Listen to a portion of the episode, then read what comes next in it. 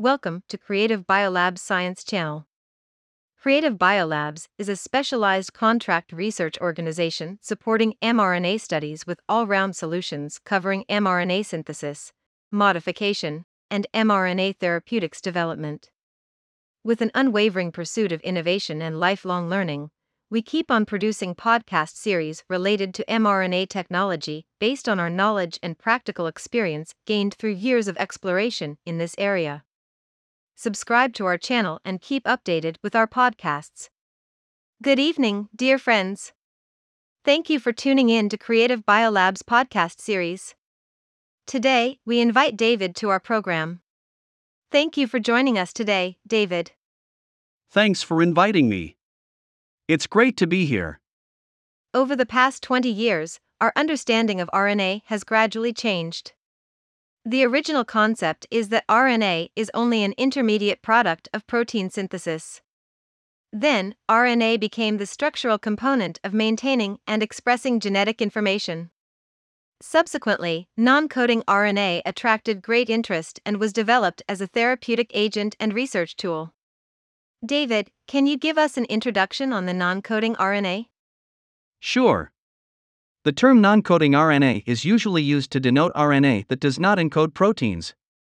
But that doesn't mean these RNAs don't contain information or function.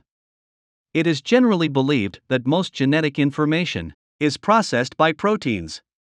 However, recent evidence suggests that most genomes of mammals and other complex organisms are actually transcribed into non coding RNAs. Many of them are alternative splicing or processed into smaller products. For most of these non coding RNAs, include microRNAs and small nucleolar RNAs, as well as other kinds of small regulatory RNAs that have not been found, and tens of thousands of long transcripts. Most of their functions are still unknown. But for those small non coding RNAs with functions we do know, what are their important roles in physiological and developmental processes? They seem to contain a hidden layer of internal signals, which are used to control different levels of gene expression during physiology and development, such as chromatin structure and epigenetic memory, transcription, RNA splicing, editing, translation, and transformation. RNA regulatory networks may determine most of our complex characteristics and play an important role in diseases and they form an unknown world of genetic variation within and between species. Do known non coding RNAs have relatively universal functions in cells? Yes, they do. For example, ribosomal RNAs and transport RNAs involved in messenger RNA translation, small nuclear RNAs involved in splicing, and small nucleolar RNAs involved in ribosomal RNA modification. Do you know if the unknown function of non coding RNA is significant? Right, although unknown, but most believe the unknown function is significant. In the past 20 years, an amazing discovery is that more non coding RNAs are endowed with a variety of hitherto unknown key gene expression functions. Describing the role of non coding RNAs in various cellular mechanisms has become a new research field. It is quickly found that RNA itself is the target of regulation, because it can form a unique secondary structure and interact with other RNA molecules. It can be used as a powerful alternative to traditional gene replacement therapy for various diseases. Speaking of replacing the traditional gene therapies, what are some strategies to utilize RNAs as drugs? I can think of three strategies that are popular now. The first one we use trans-splicing ribozymes to reprogram precursor messenger RNA transcripts. Then this one you must be very familiar with. We've talked about it in one of our previous episodes. Small RNAs are used to silence gene transcripts. Then the third, they are used as aptamers, such as antibodies, to neutralize protein functions. Can you give more detail on ribozyme? Sure. In general, Ribozymes are RNAs with catalytic activity. They are involved in gene expression and regulation, such as RNA processing, RNA splicing, RNA genome replication, and so on. Ribozymes are biocatalysts. They can degrade specific messenger RNA sequences. What are the characteristics of ribozyme? Ribozyme has a stable spatial structure that is not vulnerable to RNases. More importantly, ribozyme can be released from the hybridization chain after cutting off the messenger RNA to recombine and cleave other messenger RNA molecules. Ribozyme can catalyze the cleavage of the phosphodiester bond in the RNA strand of the target site. In this way, it can specifically cut the substrate RNA molecules, thus blocking the expression of target genes.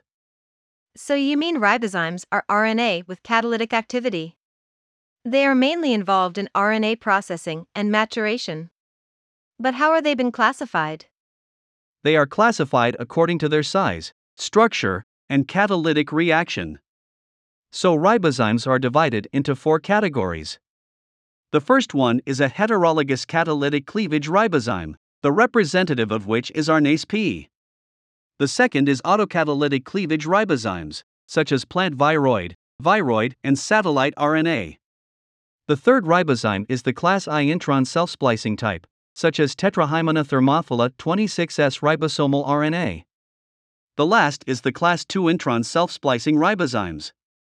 Among them, trans splicing ribozymes derived from the self splicing of class I introns have attracted much attention due to their potential as riboswitches.